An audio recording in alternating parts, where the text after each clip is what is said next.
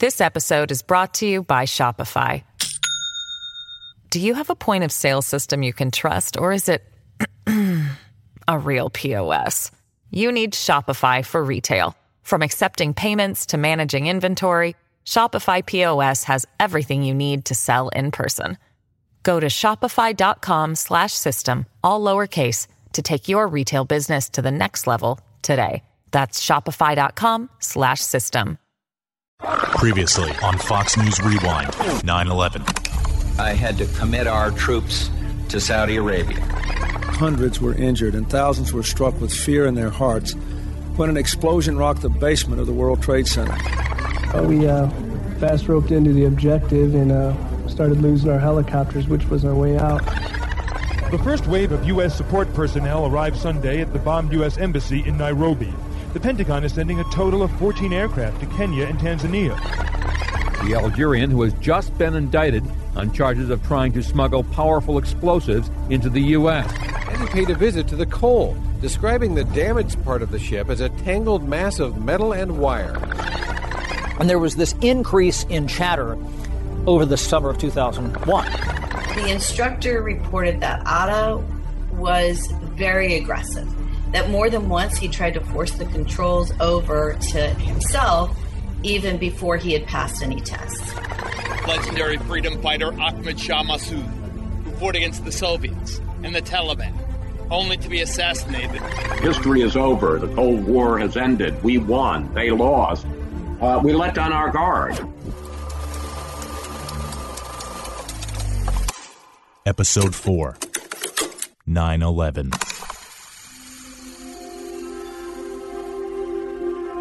On September 11th, 2001, I was living in Los Angeles and it was early in the morning for us. I was heading into the office in Atlanta. I was in Washington, D.C. I was uh, at that time uh, chair. I the... was in school. I was in ninth grade. I was in my office, U.S. Attorney's office in um, Lower Manhattan. I was at home getting dressed. I was working at ABC, and uh, I was a little late into the office. On September 11, 2001, I was actually in Germany. I was in Paris. I had just come back from a story uh, covering actually uh, migrants. I was in Yemen.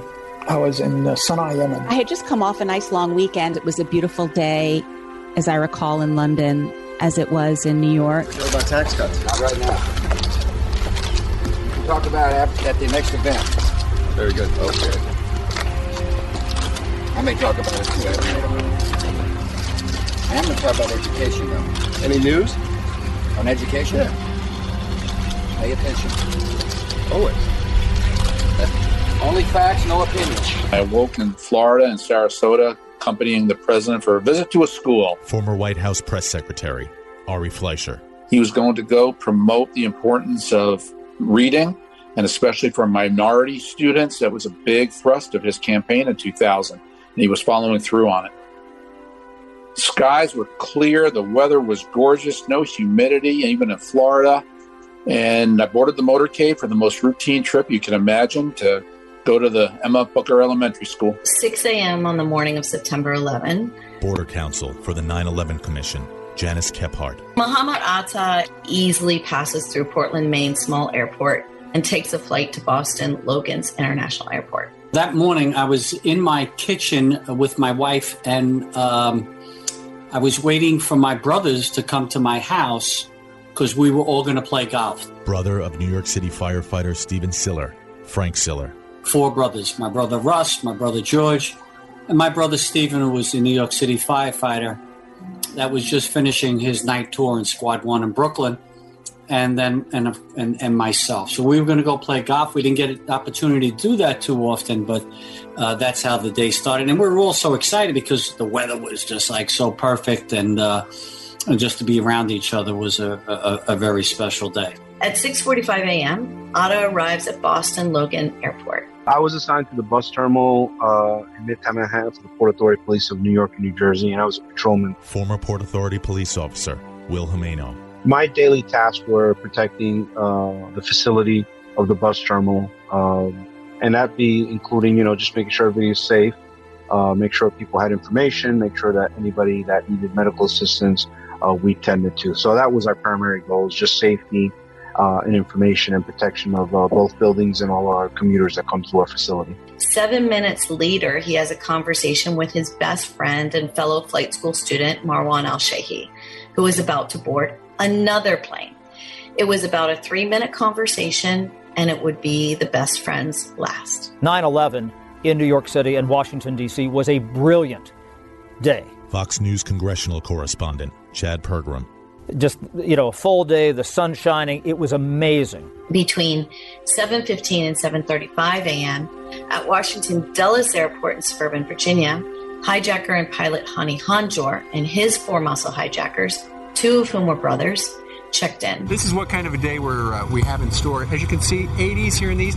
No rain in sight after the storm scooted through uh, last the night. weather was absolutely beautiful. I remember it being like 72 degrees. There was not a cloud in the sky. Co host of Fox and Friends on the Fox News Channel, Steve Doocy. And uh, because it was so nice, we were actually doing a portion of our program outside uh, on the plaza where uh, we uh, we do a lot of our Fox and Friends stuff. And um, it was a typical day. You know, it was it, it was September, kind of at the end of the summer. United Flight 175, also bound for LA, was boarding with Al Shehi and his four muscle hijackers. I was living in Clifton, New Jersey, so I got up in the morning, got ready for work about 5 a.m., uh, walked into my bedroom, kissed my wife Allison goodbye, kissed her belly goodbye because she was seven months pregnant. I walked into my other daughter's room, my, my older daughter Bianca, kissed her goodbye. And I literally skipped down the, the, the steps to my house that I had just walked, uh, bought six weeks prior and drove from Clifton, New Jersey into the bus terminal in Manhattan and got ready for work. Back in Newark, New Jersey, Ziad Jarrah was organizing his crew to board United 93, also headed for LA. Between 7 and 7:45 a.m., they all make their way through security. Commanding officer had come back to Washington. He had retired from the Navy. Former commander of the USS Cole, Kirk Lippold. And when I came back uh, that summer from uh, USS Cole and reported to the Pentagon, he called me up and said, Hey, my boss here at the CIA would love to talk to you. And uh, because we would like to show you what we knew before, during, after the event. Atta and his team began their successful hijacking in the air and taking over of the cockpit at about 35,000 feet and about 35 minutes into the flight. After that, the FAA air traffic controllers attempt to communicate were no longer acknowledged. Flight attendants were stabbed, mace was sprayed, and flight attendants alive were forced to the back of the plane. I was outside and I was supposed to interview the Planters Peanut peanut mascot. And so, uh, which is complicated because uh, those mascots in the in the big peanut outfits, they don't actually talk. They just, you know, they kind of dance around and wave and stuff like that, but they don't talk. So the interviews are always challenging. So we had to like shake his hand, head, and uh, do a little dance and stuff like that. You're here to talk about uh, how this is National Cholesterol Education Month, September is. But I always thought there was a lot of fat in peanuts. Yes. Atta took control and locked the cockpit door. One flight attendant called a reservations office in North Carolina, calmly explaining everything happening on the aircraft. You know, the New York Mets were playing the Pittsburgh Pirates. We were in Pittsburgh. Former New York Mets manager Bobby Valentine. I woke up early that morning, went down to the gym in the hotel in downtown Pittsburgh. Boston air traffic was aware, aware that something was wrong because Atta had mistakenly used the communication system connected the, to the air traffic control. I was assigned to post 35, which is corner 42nd 8th Avenue. Uh, and it was a beautiful day. Went out to post. Uh, took my post looking into the lobby of the, uh, the building I was in front of. There was an awning above my head. Over to my right was Sergeant Ross and two other officers. And it was just a normal day watching thousands of people come through the bus terminal. At 8:44, the flight attendant reported that they were way, way too low. Early in the morning, I drove up the George Washington Parkway and uh, arrived at the gates of the CIA. My friend John Russack came down, took me up to his office. We sat down with Charlie Allen, and for the next hour and a half, I got a briefing on what the CIA knew about bin Laden. At the end, Mr. Allen looked at me and said, Well, what do you think? And first thing I said was, Sir, first, thank you very much for your time. I know how busy you are. But secondly, America doesn't understand. I believe it is going to take a seminal event, probably in this country, where hundreds, if not thousands, die before Americans realize we are at war with this guy. And he looked at me and smiled and said, Well, we're doing our best to make sure that doesn't happen. And as we walked out of his office and we're walking down the hall, 20 minutes after I said that to Charlie Allen, the first plane hit the North Tower.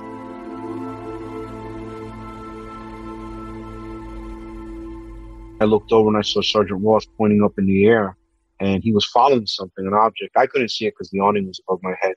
Uh, but when I glanced over my right shoulder, I saw the intersection of 42nd and 8th Avenue just go dark. Uh, I, I didn't hear anything. I couldn't make it out, so I didn't really pay much attention to it. I went back to doing my job. I was in my office, U.S. Attorney's office in um, Lower Manhattan, Former United States Attorney for the Southern District of New York, Mary Jo White. and then hear a very, very loud bang. Now, I'd heard loud bangs before, you know, after the Trade Center bombing in 1993, and thought it might be a bomb. But but uh, trucks driving over metal plates in Manhattan are very, very loud.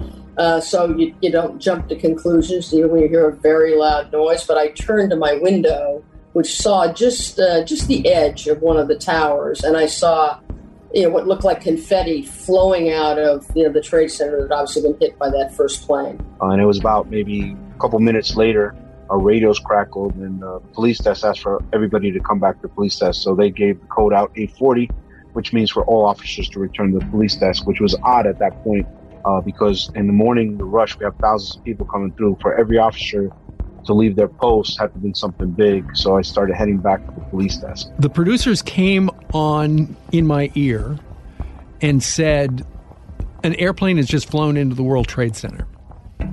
Get back on the set as soon as you can. Welcome back to Fox News. We have a very tragic alert for you right now.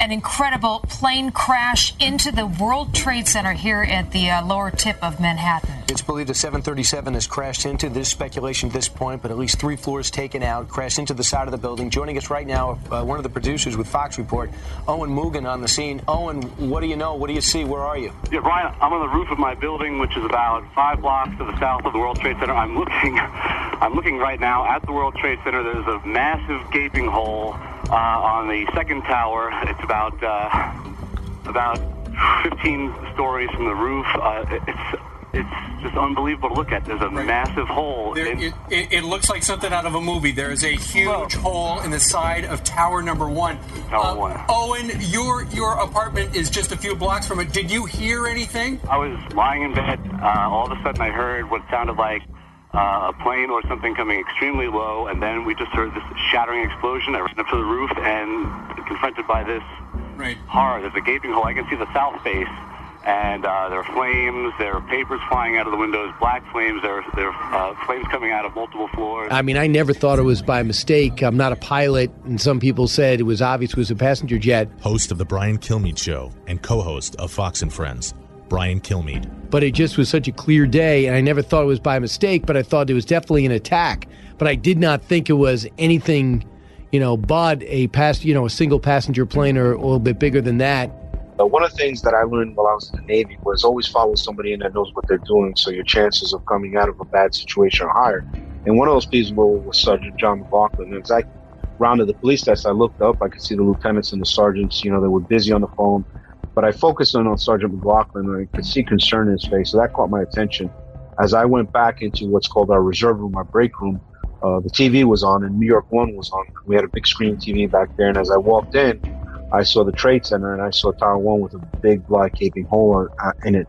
Uh, you know, smoke was coming out of it. And right then and there, you know, something that we were taught in the academy as Port Authority police officers is that we do the same job as the NYPD and all our counterparts in the New Jersey side, since we're cops on both sides, uh, both states.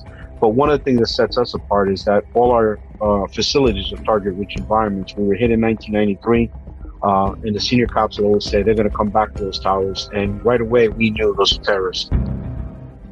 Within a minute, the image came up. We got it from our Fox affiliate. And it's like, holy cow, look at the size of that hole in that, that building. And it was like, I, I I don't think that was just a Cessna or a traffic a traffic reporter who had gone uh, awry off off course. that is a big hole in the side of the building. The plane obviously went in on one side and came out the other. There's debris all over the Or at ground broke down through below. on part. Yeah, exactly. And as you can see, uh, it affects perhaps 10 floors. I'm looking at this big hole in the side of the World Trade Center, and I was thinking, how are they going to fix that? I grabbed a payphone and uh, got a hold of my wife, which was a miracle because the phone lines were really busy that day. Uh, I started talking to her. She was asking me questions. That's when our inspector, Inspector Fields, came in the back reserve room and said, "Hey, we've commandeered a bus on 9th Avenue. Uh, as we call your name, get on the bus. We're going down to the World Trade Center, which is owned and operated by the Port Authority and protected by the Port Authority Police." And he said, "We're going to help our brothers and sisters do a rescue."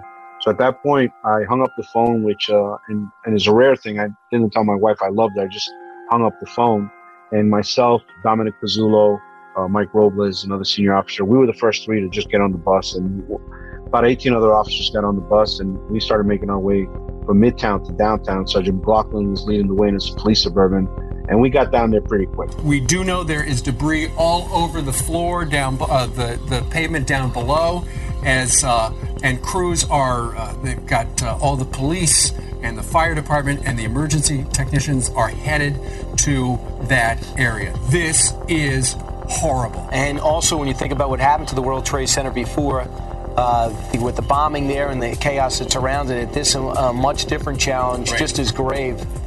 And, also, uh, from one of our perspectives, we can see that not only uh, are there gaping holes, but uh, debris continues to fall down below at this hour. My brother Stephen was almost to the uh, Verrazano Bridge because he, uh, where he was working in Squad One, which is in Park Slope, which is not far from the uh, Verrazano Bridge. So he was on his way home, as I said pr- prior to this, to play golf with me and my brothers.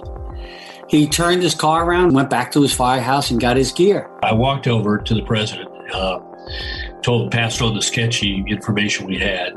He sort of lifted an eyebrow and was like, "Find out more." Former White House Deputy Chief of Staff under President George W. Bush, Karl Rove. He was literally, I remember, in the middle of shaking hands with people when I when I talked to him, and so it was like, uh, you know, turned around and sort of over his shoulder, like, "Find out more." Uh, a couple of minutes later, uh, Condi Rice uh, called with the same information. And about nine o'clock, a friend calls me and says, Turn on your television. Anchor of Fox News Sunday, Chris Wallace. And I said, Why? And they said, There's been an airplane has crashed into the World Trade Center. We talked about everything that was known at that time, which was not much. Um, we didn't know where the plane was from. Uh, we didn't know esse- essentially the the uh, the size of the plane. We just saw a hole in the building, and we were surmising why that would happen. Maybe somebody ran off course. Maybe it was a traffic uh, plane. You know, one of those guys on the radio talking about the traffic in New York City. We did not know, and um, normally we go till nine o'clock in the morning, but the news department was able to scramble their team, got them into position early, and uh, John Scott took over. I was opening the studio door, and my producer at the time, a guy named Steve, Anchor of Fox Report Weekend, John Scott. got in my ear with a, a- an extreme sense of urgency. He says, John Scott, get to the studio now. Went into the office. Everyone was staring at the television, um, watching John Scott at the time steer us through what what was happening on screen. Chief political anchor and anchor and executive editor of Special Report on the Fox News Channel, Bret Baier. and the TVs turned to every other channel, uh, and then watching live as that second plane hit. I am reminded of a couple of things that happened recently, Dr. Gross. Not long ago, uh, just a couple of, within the last couple of weeks, in fact, uh, there was a pilot who flew. There was another one. We just saw. We just saw another one. We just saw another one apparently go. Another plane just flew into the second tower. This raises. This has to be deliberate, folks. I was living in Atlanta. My phone rang, It was about 8:45. Co-anchor of America's Newsroom on the Fox News Channel, Bill Hemmer. And I did not pick up, and it was my mom. And she said, "Billy, turn on the TV. Dear God, I think we're under attack." Stephen called uh, his house and told his wife, Sally, said, Tell my brothers I'll try to catch up with them later. But obviously, we never went to play golf because then the second tower was hit. Um, and the day started to unfold. What is going on? It's like, and, and we, everybody in the studio, we were slack jawed. It's like, what did we just see? And my first inclination was, it, you know, is it, um, is, uh, are these airplanes on like autopilot and somebody's like accidentally navigating them into the building? And the reason I thought that was because I saw a movie once upon a time that had essentially that same uh, plot line. But it became very apparent very quickly that what was happening was terrorism. The White House Chief of Staff, Andy Card, knows that he needs to go tell the president. And uh, so he walked over to the door. And I remember at the time that when he got to the door, he sort of stood there for it seemed like an eternity. In retrospect, it was probably you know 1001, 1002. But he he he, he stopped, and I didn't know why until years later when we happened to be on a program together, and he and he talked about that moment and said when he got to the door, he suddenly realized he had to know precisely what he was going to say to the president because the worst thing would be for the president to have to ask him a question in return. So Andy opened the door and uh, walked in and uh, whispered the news in the second plane. He said to the president, A second plane has hit the second tower. America is under attack. This episode is brought to you by Shopify. Do you have a point of sale system you can trust, or is it a real POS? You need Shopify for retail. From accepting payments to managing inventory, Shopify POS has everything you need to sell in person. Go to shopify.com slash system, all lowercase, to take your retail business to the next level today. That's shopify.com slash system. We immediately knew that uh, it was uh, some kind of attack on the United States. Former White House Chief of Staff, CIA Director, and Secretary of Defense, Leon Panetta. I told the members of Congress, I said, uh, we've just gotten a report that the uh, trade towers have been struck uh, by what appears to be a terrorist attack. Uh, and I would recommend that all of you, you know, get out of here as soon as possible because who knows uh, what the next target could be. But I'll remember forever. The president walked into the room, and I've known him a long time. We met literally when we were in our 20s, so I can read his moods. But I saw a different person that day because when he walked in, he was very calm, he was very deliberate. There was steel in his voice, and he very calmly said, We're at war. Give me the director of the FBI and the vice president bit of a frantic situation, and there's everybody now is working the phones, trying to learn more, figure out what's going on, collect information. A TV was then wheeled into the room. We got a hold of the FBI director, Robert Mueller, but we couldn't get a hold of Vice President Cheney, who at that moment uh, apparently had been grabbed by a, a Secret Service, and they're literally, you know, rushing him down the hallway to a secret entrance to the president's emergency operations center, the bunker under the uh, under the White House lawn. Uh, the president did talk with Condi Rice again, and then Governor Pataki of New York, who was in Manhattan that morning. But uh, it was clear, you know, America had been attacked. We didn't know by whom, but it was clearly well planned, at least the initial assault, uh, and with horrific uh, consequences. And then I personally asked to get a crew and go downtown, and I went with uh, Scott Wilder, who is now an executive here he was just a cameraman then. And we hopped in an SUV and we tried to weave our way all the way down to the towers. I was at the deli on Fulton Street and I heard a loud rumbling. And when I walked out of the deli onto Fulton Street, I looked up in the air. And there was an airplane actually going into the World Trade Center. And flames were coming out and smoke was just billowing in the air. And oh, tons of people were running down Fulton Street, just running each other over, and I made my way back to my office on Water Street. And when I got upstairs, I looked out my window to see what was going on, and the Second World Trade Center just went into flames. When we stepped off the bus about, about a block away from Vesey Street, uh, I looked up and it looked like Armageddon. I mean, there was papers flying everywhere. There was dust. There was debris. Uh, there was black smoke. I knew that the firemen, being one myself, Former New York City firefighter Bob Beckwith. was in that in the building to put out to do their job and put out the fires. Stephen drove to the mouth of the Brooklyn Battery Tunnel, uh, where it was closed for security reasons.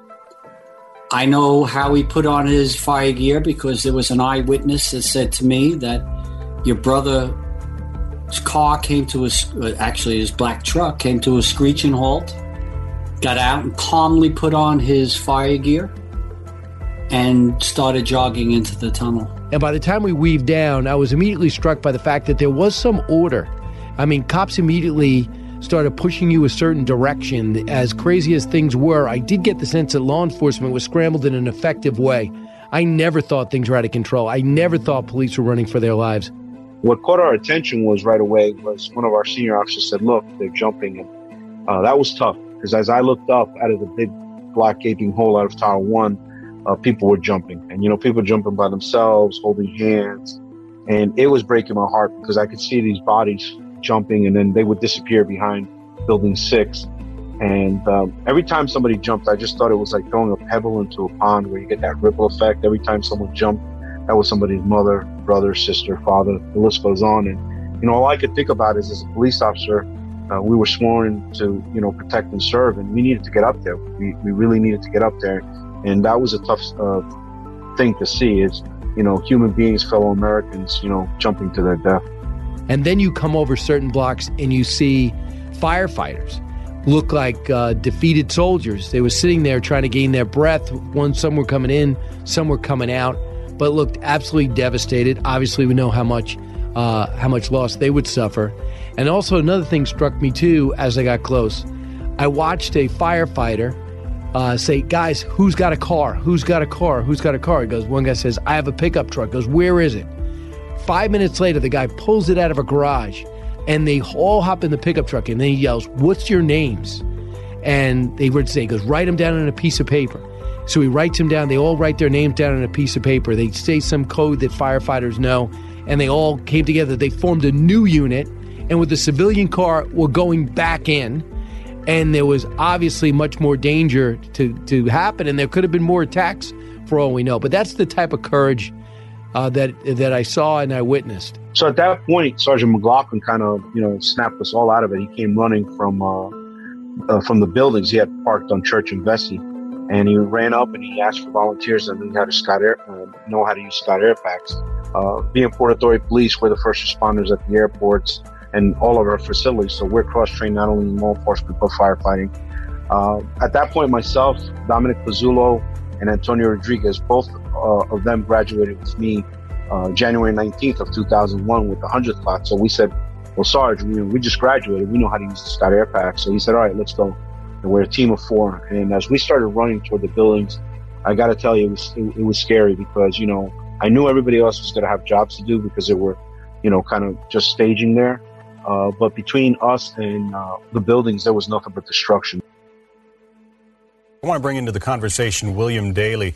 Uh, Bill, I know that Osama bin Laden likes airplanes, and again, um, we are not attributing this act to his organization, but he was implicated in a plot to blow up something like 13 airliners in 13 days or eight in 8 days. That back in the Philippines, back in the 1980s, I believe. Exactly. Um, it has it, airplanes have been uh, his terrorist weapon of choice in the past. They have because they, they hold for, for someone like a bin Laden or other other terrorists. Uh, the fact that you could take a plane and within just the number of people on the on the plane commit such a horrendous act at one time makes an impact to the world. Uh, combine that with an, with what we see in front of our eyes today at the World Trade Center, and you, you certainly conjure up the worst possible scenario that a uh, certainly law enforcement could think of what a terrorist might do. Dan Bartlett pointed to the TV, and we all wheeled around. and you could see the airplane hitting the World Trade Center. It was a rerun that was rerun a thousand times that day on the news, but it was the first that the president had seen it.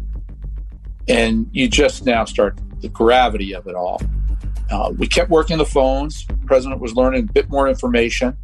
And then the president wanted to address the nation. Now, the furniture in the room was meant for, you know, at kindergartners.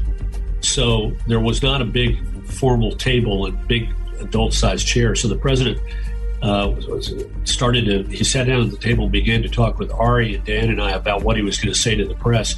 And he had a Sharpie and a piece of paper, and he's literally writing on a, you know, sitting in a little chair meant for a kindergartner, sitting at a table meant for him. And uh, we're talking about this. And Eddie Marinzel, the head of the Secret Service detail, came in. Eddie is thin, small, you know, trim, a really wonderful human being. Uh, and he came in in a very quiet voice. He said, Mr. President, we need to get you to Air Force One and airport as quickly as possible. I, um, unfortunately, we'll be going back to Washington after my remarks. Secretary Rod Paige and Lieutenant Governor will take the podium and discuss education. I do want to thank the folks here at, uh, at Booker Elementary School for their hospitality. Uh, today, we've had a national tragedy. Uh, two airplanes have crashed into the World Trade Center in an apparent terrorist attack on our country.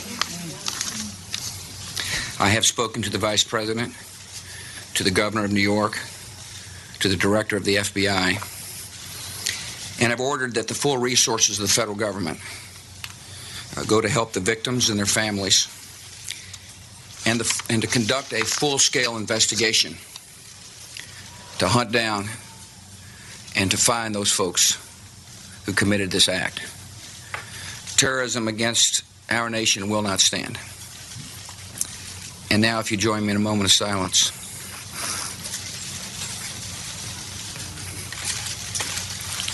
May God bless the victims, their families, and America. Thank you very much.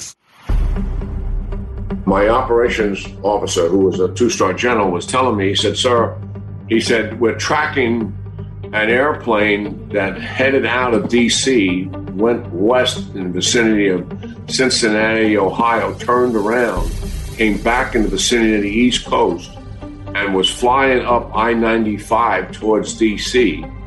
when he made a left bank turn and went back south. Former Vice Chief of Staff of the United States Army, General Jack Keane. And so we're talking about it. I said, well, he's obviously heading for the Pentagon. I said, it's not that easy a target given there's only five stories above the ground.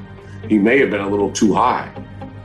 And it was in that in that conversation we were talking about evacuation procedures and the rest of it when that airplane indeed did hit us. I don't want to incite any undue panic, but there is a report, a report only, of another aircraft that has crashed on Interstate 395, one of the main routes in Washington, D.C. Now, that is only a report at this point, but given the pictures you're seeing on your screen right now, anything is possible.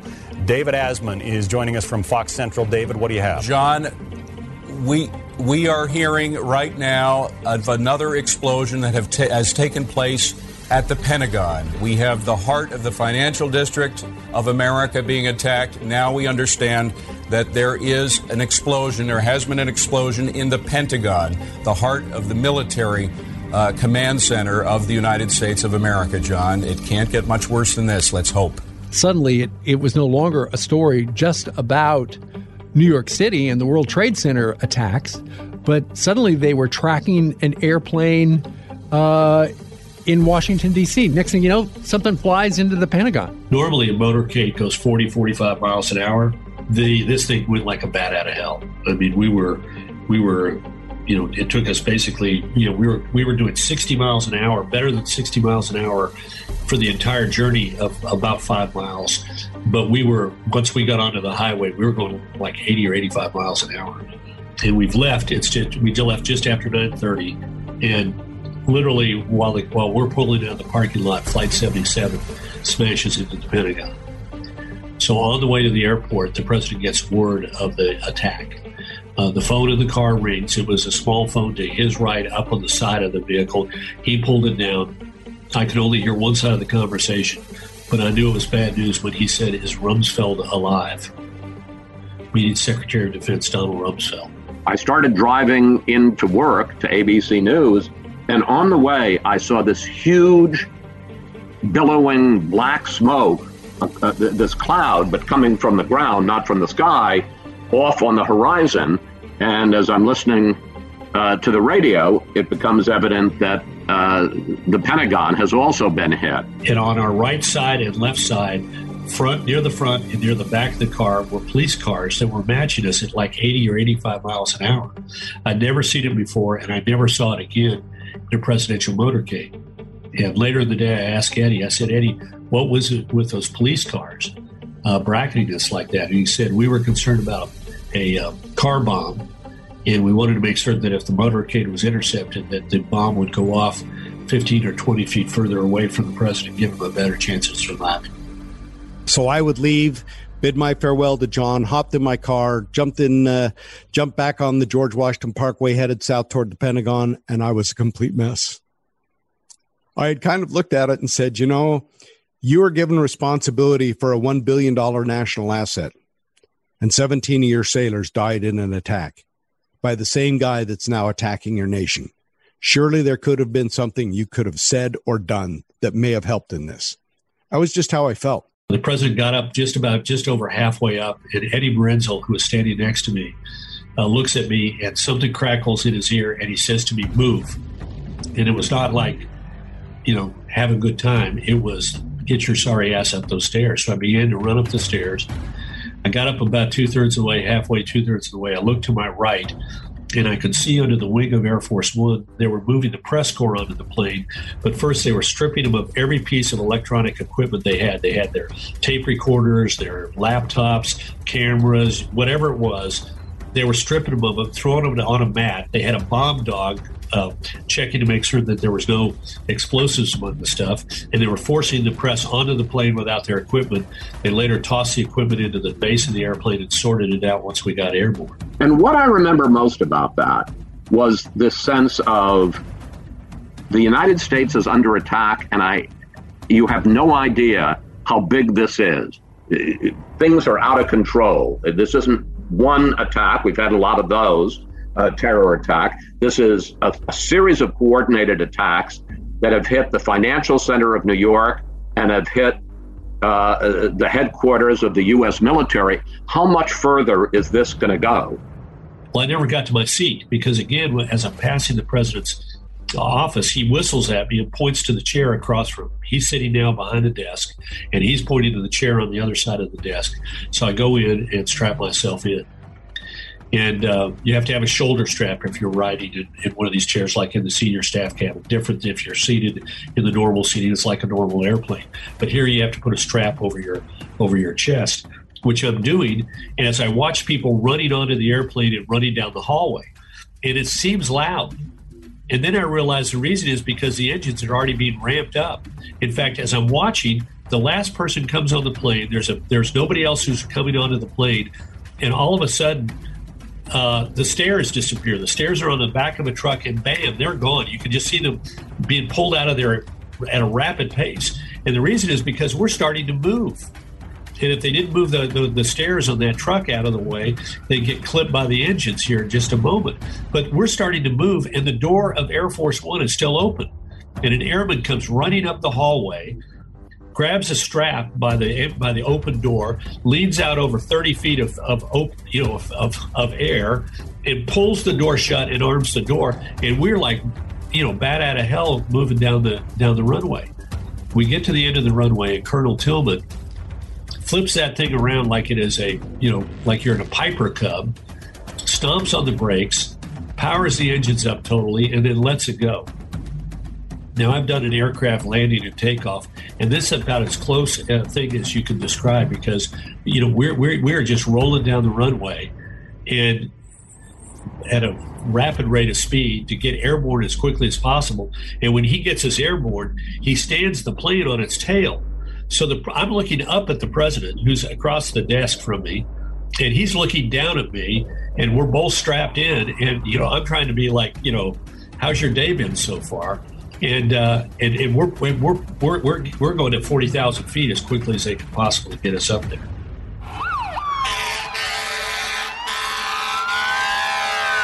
Sergeant McLaughlin asked us to follow him downstairs. We were in the in the concourse level. For those that don't know what the World Trade Center was, uh, you know, two large buildings and they were connected by a mall level, or the concourse as we call it. We went down one level from the concourse to our police desk and got uh, a mail cart with more equipment. Then we came back up into the uh, into the mall level and we were walking by a steady flow of, of people coming out of Tower One. I, I tell everybody, you know, the one thing I saw that day was a lot of love. I saw total strangers helping each other, people just caring for each other, even though in the midst of chaos and, you know, there were people injured, uh, there were people that had already passed. Um, and as we passed these people, you know, my main thing was just to follow the sergeant. When we finally got close and abandoned the car and got on foot and we realized we're not going to park close, let's just, we're better off walking. I remember getting to the site and feeling like this was another planet because everything was white and there were shoes everywhere. And if you walk by an open sewer or a drain, it was like a furnace. I mean, you literally would have your clothes burn off if you stood to stand there. That was clearly the fires raging underneath. So by the time we got there and found our truck, um, I saw David Lee Miller still here, obviously, and David Lee Miller said, I lost my cameraman. I got to take yours and knowing he was the breaking news reporter, the one handling international affairs when uh, international events. We last time I had seen him, he was in Israel getting shot at. I realized he was better equipped, better trained, so Scott went with him. John, I think it's important to, to keep in mind this morning that just getting information out is a difficult thing at this time because there are people running through the streets with their cell phones in hand, many like myself, who are unable to actually uh, get through on the cell system. It is overloaded, and the only way for most people to communicate right now is to, is to find a, a regular telephone line because they're, they're just literally thousands of people streaming through the streets, all of them uh, not knowing what to do or what has happened here. At that moment, I still could hear the concrete falling uh, and also the sound of human beings. And there was a distinct sound between uh, concrete falling and human beings, and I kept hearing human beings fall uh, the bodies. And, uh, you know, at that point, another officer walked up to me, Bruce Reynolds. Um, he responded from the George Washington Bridge. Shouldn't have been in there, but he was in there anyway because he had a lung condition. But here he was trying to help people. And, uh, you know, as a young officer, I needed that encouragement. He said, you know, we're going to get a lot of people home today, kid. And that meant a lot. And at that point, Sergeant McLaughlin came up and uh, put more equipment in the in the cart. At that point, we had also met up with another officer, Christopher Amoroso. There's a famous picture of Christopher saving people that day. Uh, he's got the Nike gloves on. He had saved four people uh, before coming back into the building and hooking up with us, and we became a team of five. At that point, we uh, were leaving Tower Two, heading toward Tower One. I got in my car and I was driving down I 75 south uh, with the radio on. And I did not live in New York at that point. And my imagination took me up to the place where these are the these are the twin towers. There are thousands and thousands of people on a New York sidewalk every hour of the day. And if these towers go down, how many people could perish? And in that car, at that moment, the South Tower fell.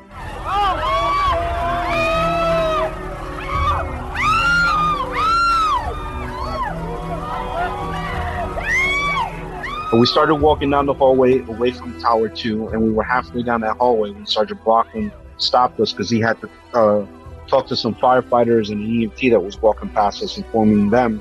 And that's when I heard a humongous boom from above. Uh, it was immense. So I turned around and looked into the lobby of 2 where we were just coming from, and I saw a, a fireball the size of my house.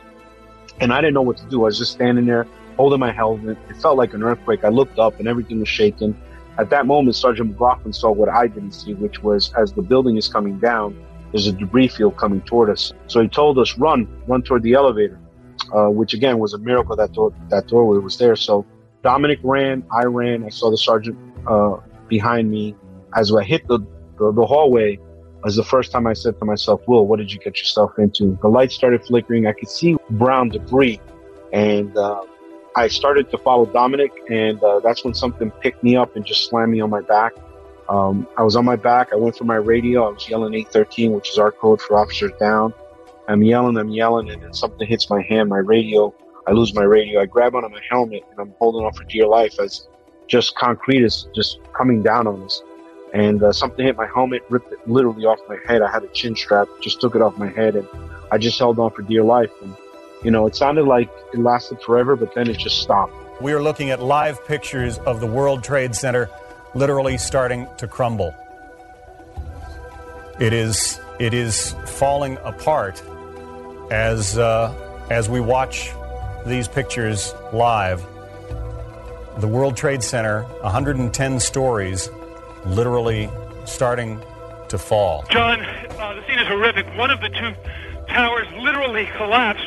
I was making my way to the foot of the World Trade Center. Suddenly, while talking to an officer who was questioning me about my press credentials, we heard a very loud blast, an explosion. We looked up, and the uh, building literally began to collapse before us. There was uh, debris falling, uh, I'd say, at least three quarters the height of the building.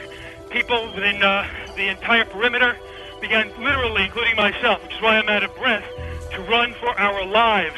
When the first tower came down, I was still in my house at that time, and my mother in law was watching the TV, and I turned to her and I said, Nancy, I think I just lost my brother. I found myself in a in a dark void. Um, after a couple minutes, I started seeing a little light coming in from above me, about 20 to 30 feet above me. Uh, there was a hole, and when I could finally see, uh, all I saw was I was buried in concrete. Uh, to my left was Dominic. He was in a push-up position down. Uh, down toward my feet, I could hear Sergeant McLaughlin on the other side of like a concrete wall. And he said, how's everybody doing? Sound off. I said, uh, Jimeno. Uh, Dominic said, Pezzulo. And at that point, we didn't hear Antonio Rodriguez or Christopher Amoroso. Uh, and I kept yelling their name for like two minutes. And that's when Dominic finally said, Will, they're in a better place. The president was trying, I think, to get some kind of a message out to the nation, and the Secret Service simply said it was too dangerous. They didn't want him uh, going anywhere public. So for a long time, there was a dearth of communications coming from the White House and a dearth of information, which was part of the frustration. Secret Service and Colonel Tillman were adamant we're not returning to Washington. The president wanted to get back to Washington. At one point, he said, The American people don't want some tin horn terrorists keeping their dang president out of Washington. And almost immediately, an argument breaks out. President says, We're returning to Washington and everybody says you shouldn't return to Washington. We don't know what else is coming. We don't know what else might be there.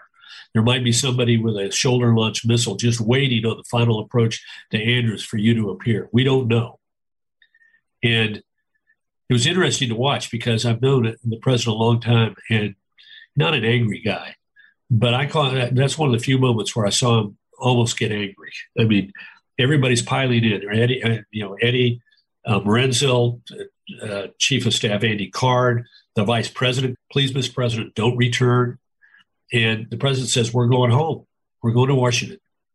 And finally, after some amount of time, I mean, at one point, Eddie comes in and starts to repeat some arguments to the president that Eddie had made er- that uh, Andy had made earlier, and the president said to, to, snapped at Eddie and said, "You tell Andy if he wants to make those arguments, he can come in here and make them again himself." Finally, though, Major Tom Gould came in and said, Mr. President, uh, we don't have a full fuel load and we got a lot of people in this plane. So it had just enough sense to it that uh, the president agreed. It, he wasn't happy about it, but uh, there was an agreement to it. One of the questions was Was there another plane headed to Washington? And was it headed either for the White House or for the U.S. Capitol? Uh, and, and, as somebody who was living and working in downtown Washington, uh, there was a, real sense of fear. And, and you have to add to this on the professional level, you're obviously trying to cover the story, but there's also a personal component as somebody who lived in Washington. I had kids in schools across the metropolitan area, uh, three different schools. And uh, as uh, you're you're concerned about how widespread this is going to be, and is it going to uh, be just just I say in quotes planes flying into buildings, or are there going to be chemical weapons or biological weapons? You you want to get your family back together, and of course, as soon as all of this happened, Washington went into complete gridlock. Uh, the, the phone system went out. The the the roads became completely jammed because everybody was running to collect their children, to get their families together. In a sense, at that moment, you were running for your life. You know, it felt like a bomb hit or a plane hit or something like that. But the whole floor A was plane shaking. did hit. A plane did hit. Yeah, and then we looked out the window. All we saw was debris all over the place. But we thought the building was going to topple over. It was going so. Well, one of them did. One of them did. We were in Town one. We made it out. Well, you're a lucky man. Thank you very much. I was in a lot of pain because I had literally a wall fall on my entire left side, and uh, the pressure was was kicking in. Uh, and Dominic said, uh, "I'm not hurt, but I'm kind of stuck." So what happened was this wall that fell on me missed him, but uh, he was buried in the debris. So after a little bit, uh, Dominic was able to shimmy out of the Scott Air Pack and literally crawl over my face because this void we were in was very, very tight. Uh, when I'm telling you, I had maybe inch, 18 inches above me and maybe a couple feet to my right. Uh, Dominic crawled over me, uh, got into this little hole where he could crouch. And at that point, he asked Sergeant McLaughlin, Sarge, I think I could go up this hole and go get help. Sergeant McLaughlin said, No, you got to get Jimeno out, and then you and Jimeno get me out because you'll never find us again if you go out into that debris field. There was a, a, a big shaking. Some of the ceilings collapsed. Looks like there was a fire in the elevator shafts. And um, uh, just they, they brought everyone down and started bringing everybody down the stairs. So you came down from the 77th floor. 77th floor, down the came stairs. Down the stairs. Yes. What, what was happening around you? Was people screaming? No, no. People were pretty calm. when we got down to sixth floor, there was like another shake or another explosion. Everyone started panicking, but everybody was really calm, and the police and firemen were very helpful. At that point, Dominic made a brave decision and uh, he decided to stay and try to get me out. And uh, it took him about 10, 15 minutes. He was trying to get me out uh, and he couldn't get me out. And that's when we knew we were really in trouble. And that's when we heard another humongous boom. Uh, it was the other tower coming down. We can see the top of the building from here. Oh yeah. Oh, there it goes. There it goes. There it goes. There it goes. Oh. When it comes down, we're. All right. You do need to put it down now. I think we need to put it down now. Here we go.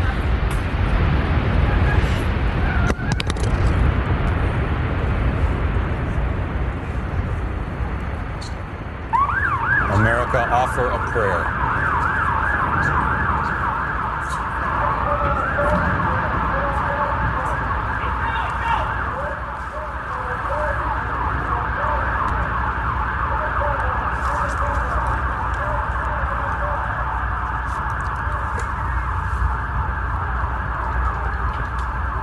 America, offer a prayer. At that point, I thought I was going to die. You know, I made the, the sign of I love you in sign language and I crossed it on each hand and I crossed it over my chest as something I do to my wife and my kids. So I figured if my wife uh, was told that they found me like that, she would know that I was thinking of her in the last moments. According to American Airlines, American Airlines is confirming that its Flight 11 from Boston to Los Angeles was hijacked today and that its plane was the first one involved in this attack on the World Trade Center. Obviously, the air traffic controllers are trying their absolute best to get a handle on this. And one of the ways, because they know that uh, airliners, commercial airliners, are being used as weapons, is to get all of those planes down. Now, you can't get, when you've got thousands of planes in the sky over America, you can't get them down in, in, in a great hurry. But at a certain point, uh, we got most of them down, and then the question was: Were there some planes still up there? Are they just people who haven't been able to land yet, who haven't gotten the message, or uh, have they been taken over as well? At this point, normally at this time of day, there are typically 4,000 aircraft aloft in the United States. These are in, you know, international, domestic flights, a variety of ones, and these include military planes as well as private and commercial aircraft.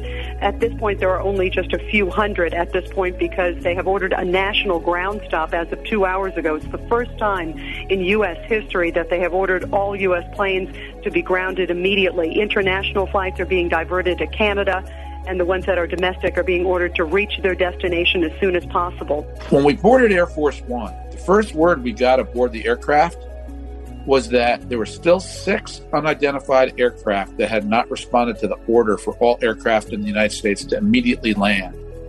So our first thinking is three planes have hit their targets. There are six more to go. We were sitting in the uh, office when you got a phone call is on Air Force One, and uh, it's Vice President Cheney on the other end of the line.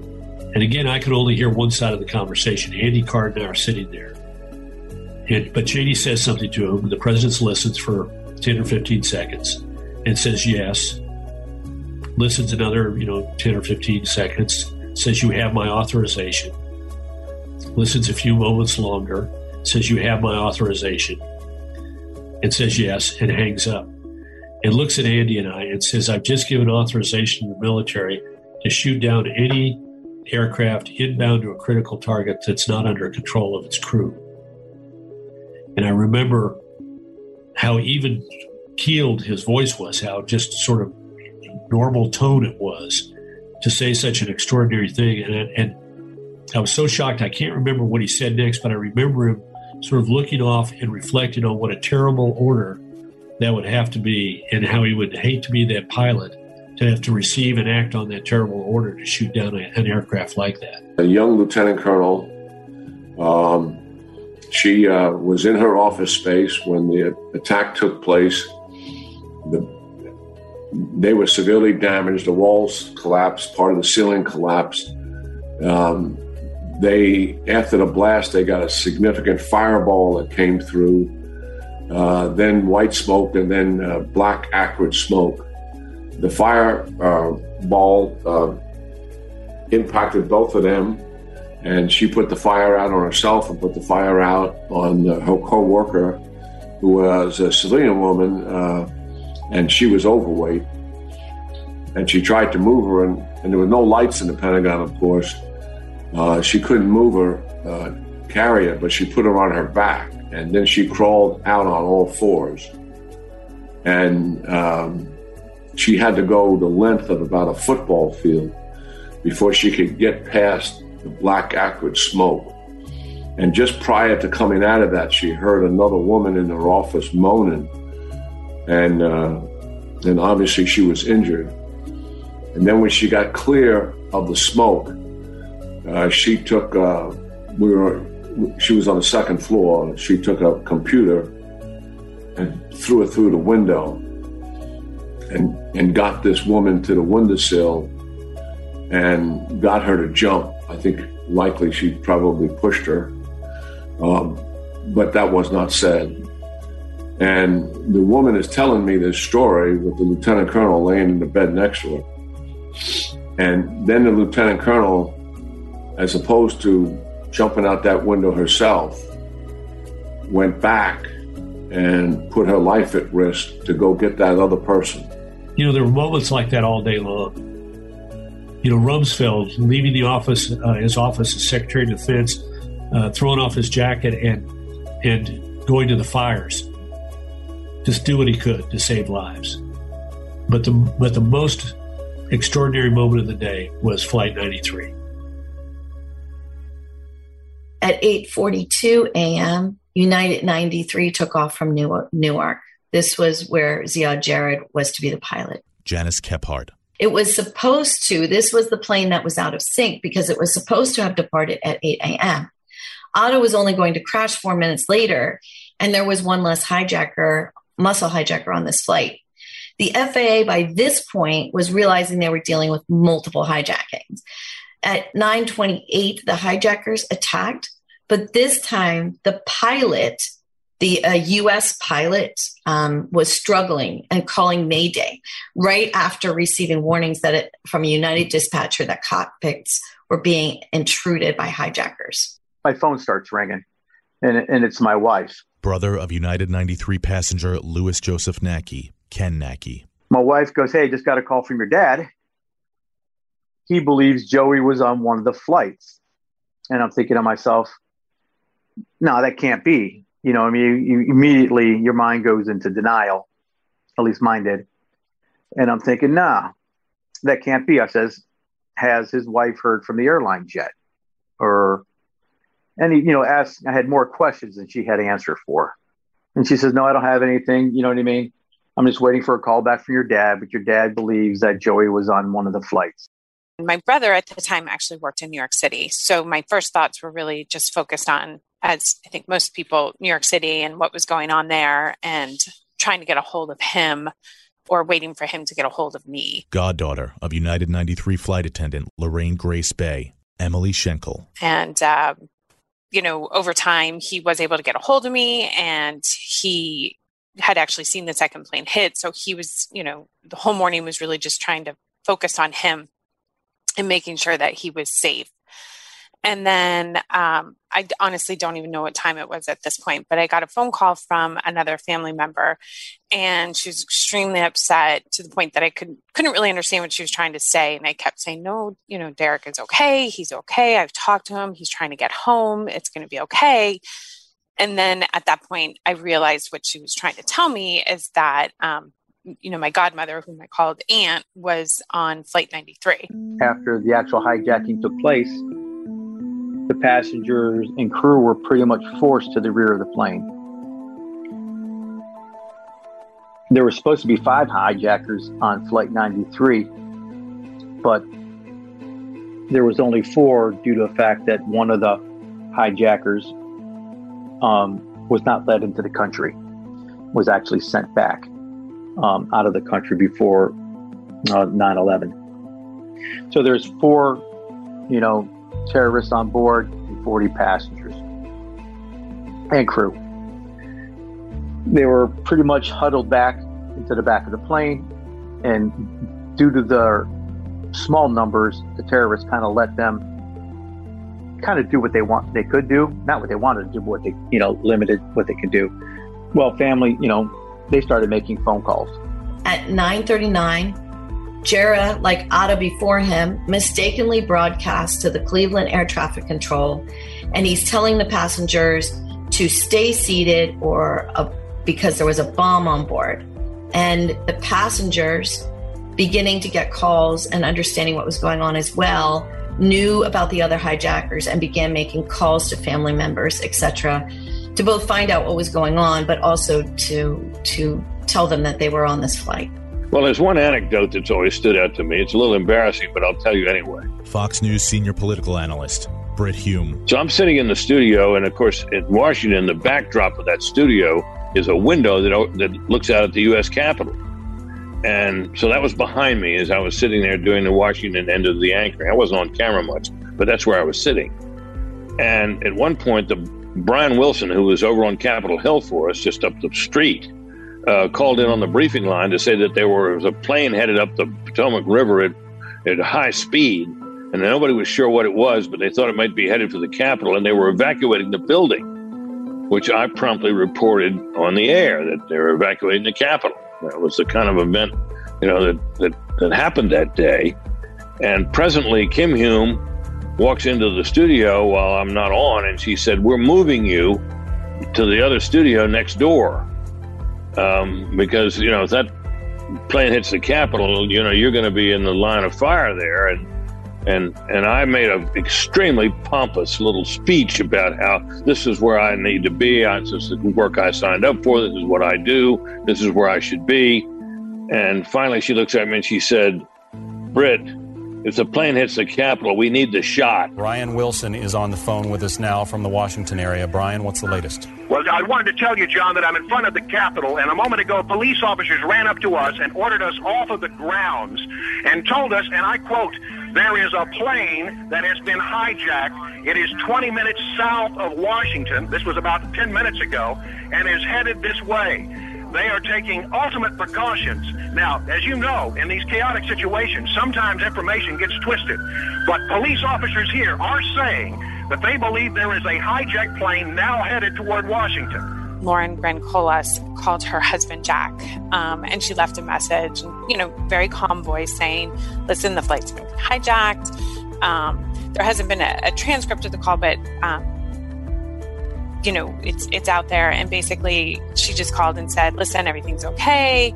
Um, but the flight had been hijacked and there's problems. Um, and then she just went on to say, you know, many times that she loved him and also, um, you know, told him to please tell everybody in her family that she loved him.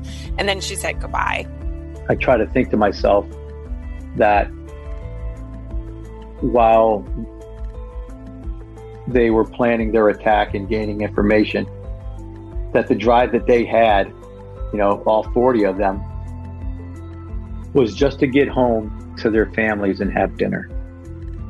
I think that's all they needed for motivation to make sure that the terrorists were not successful whatever they had planned.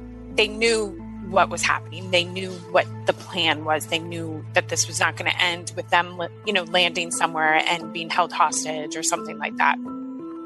Um, so they really got together and they discussed things. They made a plan and they voted, which is really about as you know American as as you can get.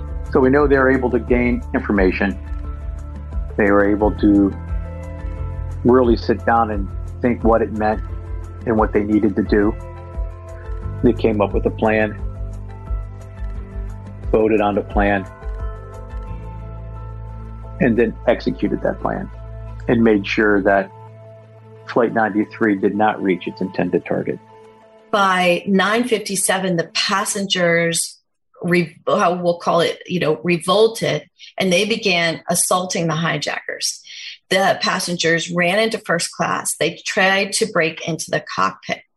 At 9:58, Jarrah told a hijacker to block the cockpit door. He tried rolling the plane back and forth to stop the assault, but it, it didn't work. Just imagine that you only have 40 people on board such a large plane against, you know, four adversaries. So, I mean, just that small window of time, the sheer mental toughness of those individuals is just amazing. By 10:01 the passengers were forcing that cockpit door knowing that this was their last chance to stay alive. Jarrah then yells, "Allah is great, Allah is great." Another hijacker yelled, "Put the plane down, put the plane down." And within seconds, Jarrah drilled that United 93 into the ground at a 90 degree angle like a screw into wood. He was only 20 minutes from Washington D.C. Authorities at the Somerset County Airport confirm a large plane crash about 80 miles southeast of Pittsburgh.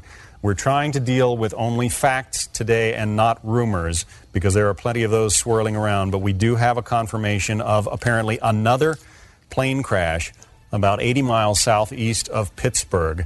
You've got to assume that it's related to all of these goings on, but uh, we don't know any more information than that. As the day went on, and I, I always ask people, do you have a brother or a sister, you know, when in your family? And you know, you have that, I guess, sixth sense about you that over time you kind of realize, you know, something's missing, something's not right. And as the day went on, you know what I mean? I just kind of felt, you know, that something was missing. I want to get qu- uh, quickly to Chris Kanicki. He's a photographer with the uh, Pittsburgh affiliate of Fox affiliate. He was back there just a couple of minutes ago. And Chris, I've seen the pictures. It looks like there's nothing there except for a hole in the ground. Uh, basically, that's right. The only thing you could see from where we were uh, was a big gouge in the earth and some broken trees. We could see some people working, walking around in the area, but from where we could see, there wasn't much left. Any large pieces of debris at all? No, there was nothing, nothing that you could distinguish that a plane had crashed there. It was like, my God, what were those people? How did they find the courage in them to do that? You know, how did they find? They knew what they were doing. They they, they knew what their end was going to be, and yet, rather than retreating in in in, in, in silence to their seats, they they they attacked evil, and. Uh, it was a statement of what the spirit of America was all about. First thing I ask, I, I think to myself is, what would our country look like today if Flight 93 had reached the intended target? Would the Capitol still be here, or luckily, would they be able to take out the White House. Uh, there, there is a common courage in ordinary Americans that is a remarkable thing for our country. And in the opening battle of the, of the war against terror, those were our first heroes. In the terrorist attacks today, it appears that a friend and a colleague here at Fox News has killed has been killed in one of the plane crashes. Barbara Olson, you know her as a very familiar face as a frequent commentator on the Fox News channel and other networks. She is also the wife of Ted Olson, the Bush administration's nominee for Solicitor General. He was also very much involved in the uh, in the Bush effort, working out the uh, the contest over the vote in Florida in the presidential uh, election. It appears that Barbara Olson was on the plane that crashed into the Pentagon. She is believed dead. And we're very sad to report it. We also learned about the death of uh, Barbara Olson, uh, the wife of Solicitor General Ted Olson. And uh, this hit me particularly hard because I, I, knew Barbara and Ted. In fact, I tried to, to talk Barbara into coming into the White House as the director of uh, the Office of uh, Public Liaison. And she just, for a variety of reasons, was not able to do so. But we learned about her death. Mr. Mayor, do we have any idea yet the number of casualties? We don't know the number of casualties. We know it's going to be a large, large number of people that were seriously injured and that died. And there's no way at this point of knowing or even focusing on that. The, the effort right now is to save as many people as possible. And we have thousands of emergency workers doing that right now. After the second collapse, we found ourselves, uh, you know, in a lot more pain. Uh, I was in more pain. Will Jimeno. Sergeant McLoughlin was not yelling. Uh, who was being crushed in a fetal position. When I looked over to my right, Dominic Pezzulo, my buddy and my fellow officer, he was bleeding out of his mouth. He had taken a severe injury uh, from a piece of concrete that came in during the second collapse. At that point, you know, uh, I said, Dom, you okay? Dominic said, No, Willie, I'm dying. And uh, I said, Hold on. At that point, he said to Sergeant McLoughlin, Sarge, can I get a 3-8, which is our code for a break? Sergeant McLoughlin, even though he was in a lot of pain, he stopped and he said, yeah, you can have a 3-8. At that point, you know, Dominic said, Willie, I'm dying. Don't let anybody forget that, you know, I died trying to save you guys. I said, I would never let anybody forget that, Dominic. At that point, he pulled out his sidearm and he pointed up into the hole above us and he fired around in last ditch effort for someone to know we were down there. And he passed. I can't imagine anything worse than this.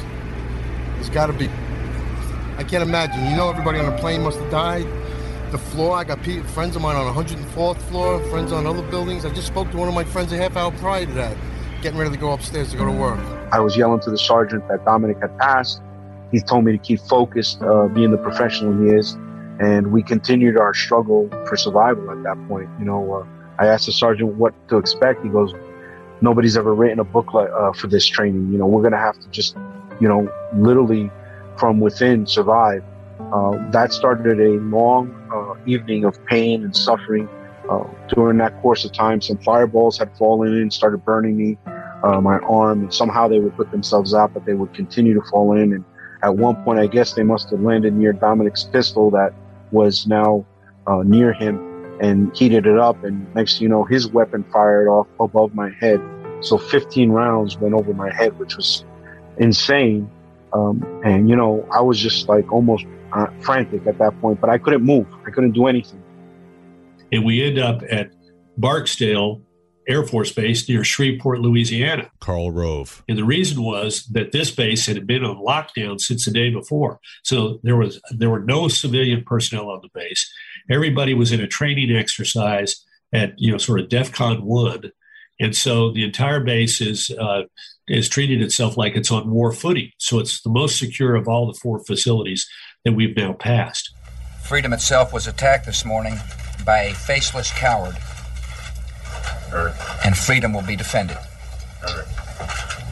I want to reassure the American people that full, the full resources of the federal government are working to assist local authorities to save lives and to help the victims of these attacks.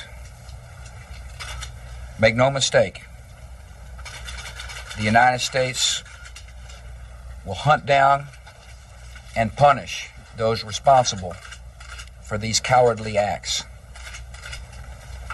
I've been in regular contact with the Vice President, Secretary of Defense, the National Security Team, and my cabinet.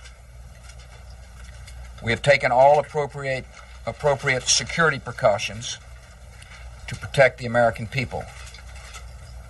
Our military at home and around the world is on high alert status, and we have taken the necessary security precautions to continue the functions of your government. We have been in touch with the leaders of Congress and with world leaders to assure them that we will do what is, whatever is necessary protect America and Americans. I ask the American people to join me in saying a thanks for all the folks who have been fighting hard to rescue our fellow citizens, and to join me in saying a prayer for the victims and their families. The resolve of our great nation is being tested. But make no mistake, we will show the world that we will pass this test. God bless. At 10:32 that morning, a phone call came in to the White House. Ari Fleischer that then went through the Situation Room, got transferred then the information transferred to the PEOC, the bunker underneath the White House, where the Vice President, Condi Rice, and other top White House officials were. And then the Vice President called the President on Air Force One and said to him, We just got a phone call saying Angel is next. Now, Angel is the Secret Service code word for Air Force One. The fact that someone had the name Angel sent shockwaves through the Secret Service and through Colonel Tillman, Colonel Mark Tillman, the Air Force One pilot.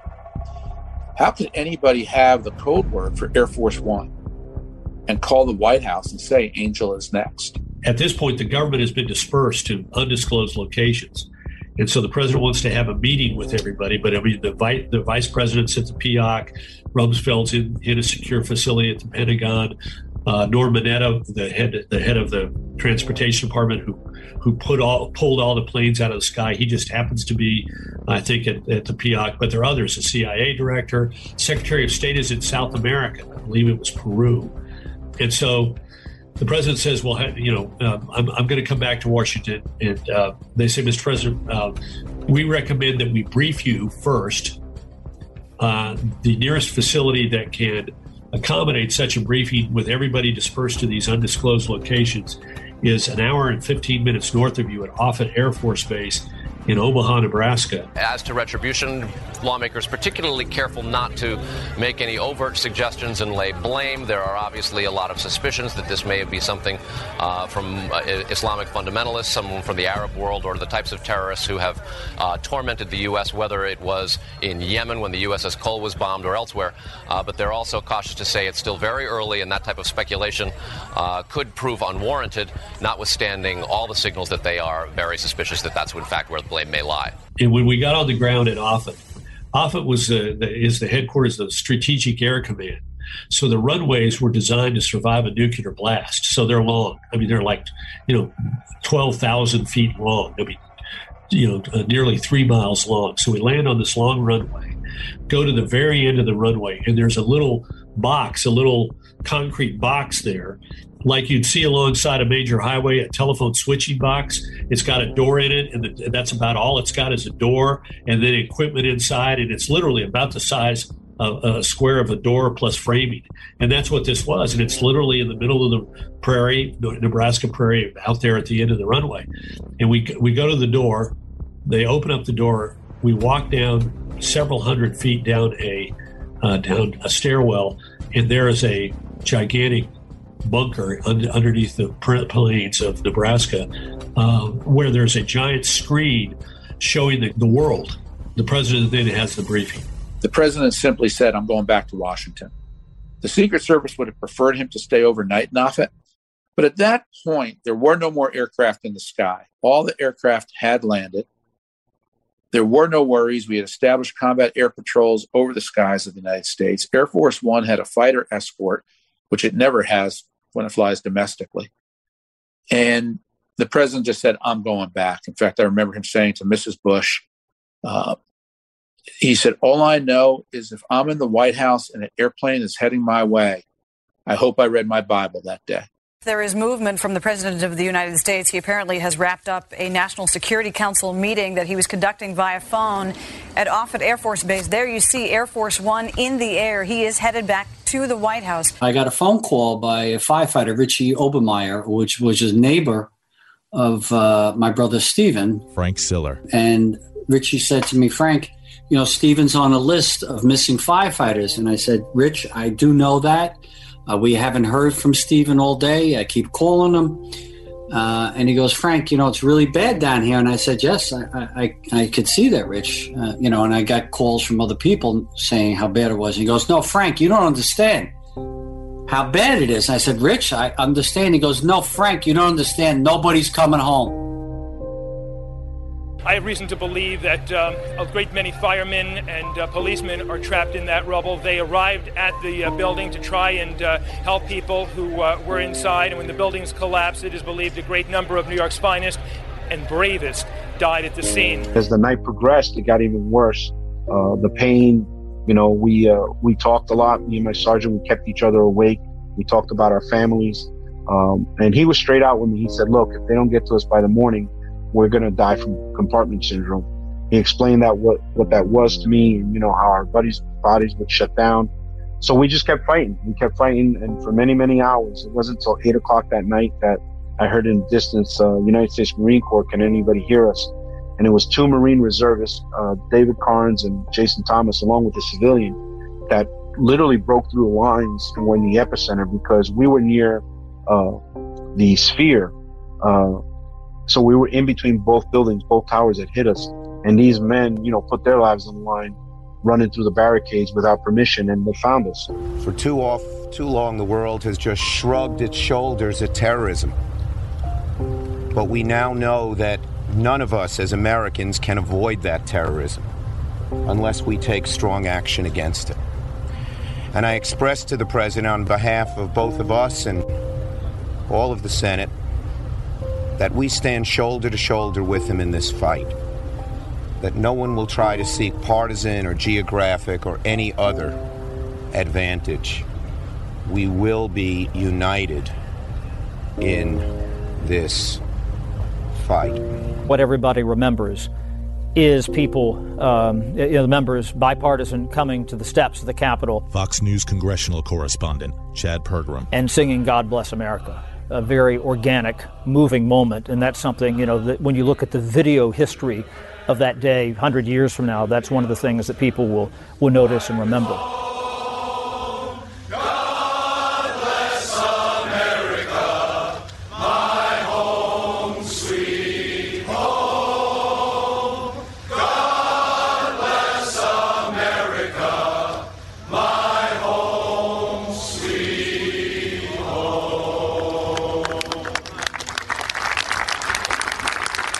Two of us are standing in the uh, in the walkway outside the private office, talking about the day's events. When all of a sudden, we look out the window and up plows a fighter jet and takes up station at the right wing of the uh, of the aircraft, the F-16 fighter, and you know, we'd seen fighters earlier in the day, but they were always either way above us or way below us, and we could only see when we made a turn. But this guy was right on our wingtip. And so my colleague said to me, uh, get your camera, get your camera, take a picture, take a picture, because I'd had a little electronic camera that I was taking photographs with. So I went into the office where my briefcase was, president's office, and there was one. There was an F-16 on our right wing tip as well. And so I went back out in the hallway, and we were sort of talking about this sort of excitedly. When all of a sudden it woke, both of us woke up to the fact that this was not a ceremonial escort. We'd crossed into what's called the National Capital Airspace, and this these two aircraft were the last line of defense. Their their job was if anything came up off of the ground or came through the air towards Air Force One, their job was to put their craft between that threat and Air Force One. I spent the day essentially just walking around New York City, just taking it all in. Steve Doocy. And it was eerily quiet in New York. Usually there's, you know, so many car horns honking and people yelling, hey, get out of my way. Not a sound. It was surreal. It's like we're in the biggest city in America and it sounds like downtown Abilene, Kansas, where I'm from. There, there's no traffic. You didn't hear anything except an occasional bird in a tree, and that was it. Now, Marine One, uh, it's you know it's a great way to commute to the airport. I recommend it. Uh, over my shoulder, the window that's over my shoulder, the Pentagon comes into view, and it's still the smoke is still pouring out of the Pentagon, moving from west to east, and we go through the plume, and the president breaks the silence by saying, "Take a look. You're looking at the face of war in the 21st century." I remember wondering what was going to come next. And I don't think, frankly, that many people in this country, um, if you told them on that evening that there would be no further attack on this scale, would have been prepared to believe that. You know, we didn't know what was going to happen the next day. We didn't know any of it. For much of that day, we didn't know where the president was. Um, you know, it was there was no day I've ever experienced quite like it. The thing I will always remember later that night, when I came home later that night, was the smell. The smell at of the Pentagon. That was a distinct smell that I've never smelled before of jet fuel or you know chemicals and construction. It was just extraordinary what I smelled at the time, and it's something you know they always talk about your olfactory nerves are the most sensitive. You remember. Um, you know the smell of your grandmother's sugar cookies or the, the, the perfume your date wore at the prom or something and for me, it's that kind of smell, and it takes me back to 9 11. Uh, Scott Strauss, Paddy McGee, and a civilian who was a former EMT, Chuck Sereika, uh, jumped into this very, very dangerous hole and began my rescue. Uh, it took three hours for my rescue. Uh, they were ordered many, many times to leave us because there was an encroaching fire, but these men said no. They died with us. There was a lot of pain, a lot of suffering. Uh, they finally got me out after three hours uh, about 11 o'clock that night. I came up and I remember looking up and asking, Where's everything? Because I could see the sky, but I couldn't see the buildings. And a firefighter said, It's all gone, kid. And I remember that's the first time I cried that night because I didn't cry when the when I was injured. I didn't cry when the guys died. I didn't cry through all the pain and suffering. But I cried when I saw the buildings were gone because I knew we, we had failed. We, we didn't get everybody home. That was tough.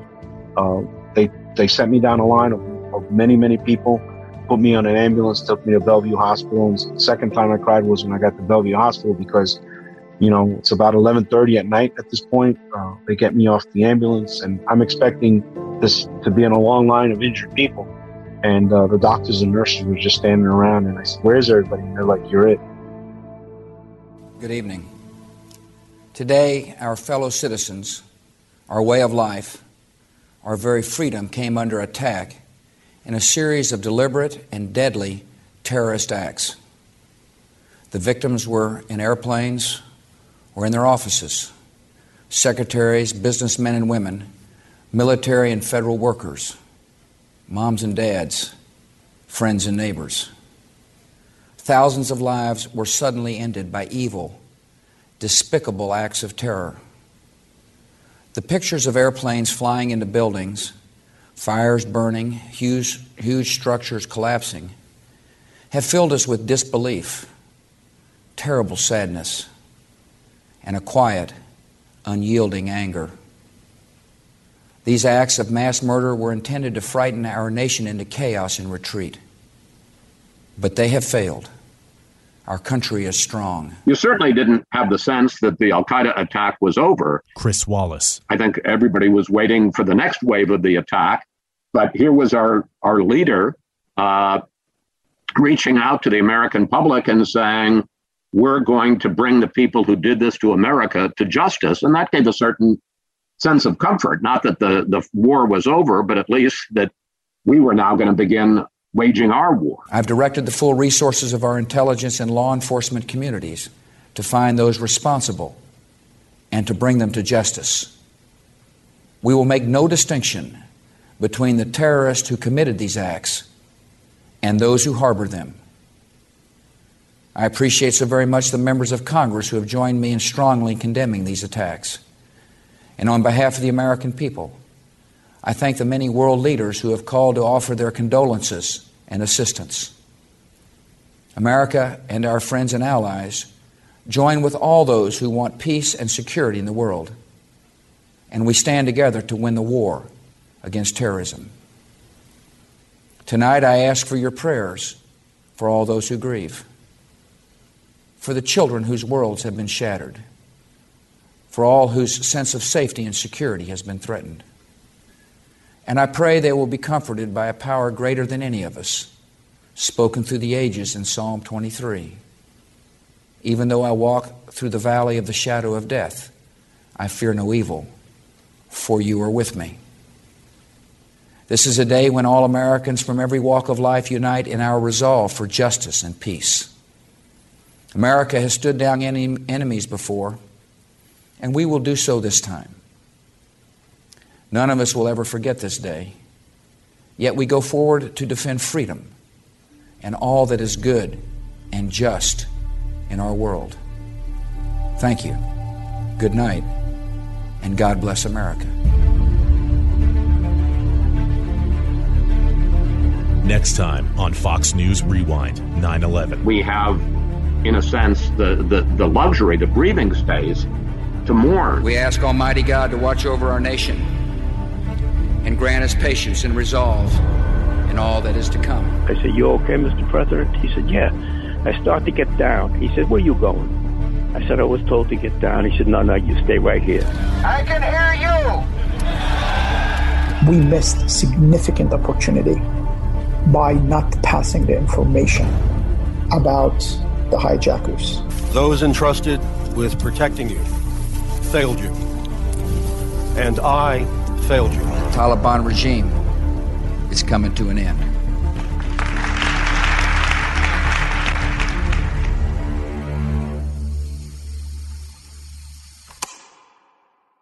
From the Fox News Podcasts Network. I'm Ben Domenech, Fox News contributor and editor of the Transom.com daily newsletter, and I'm inviting you to join a conversation every week. It's the Ben Domenech Podcast. Subscribe and listen now by going to foxnewspodcasts.com.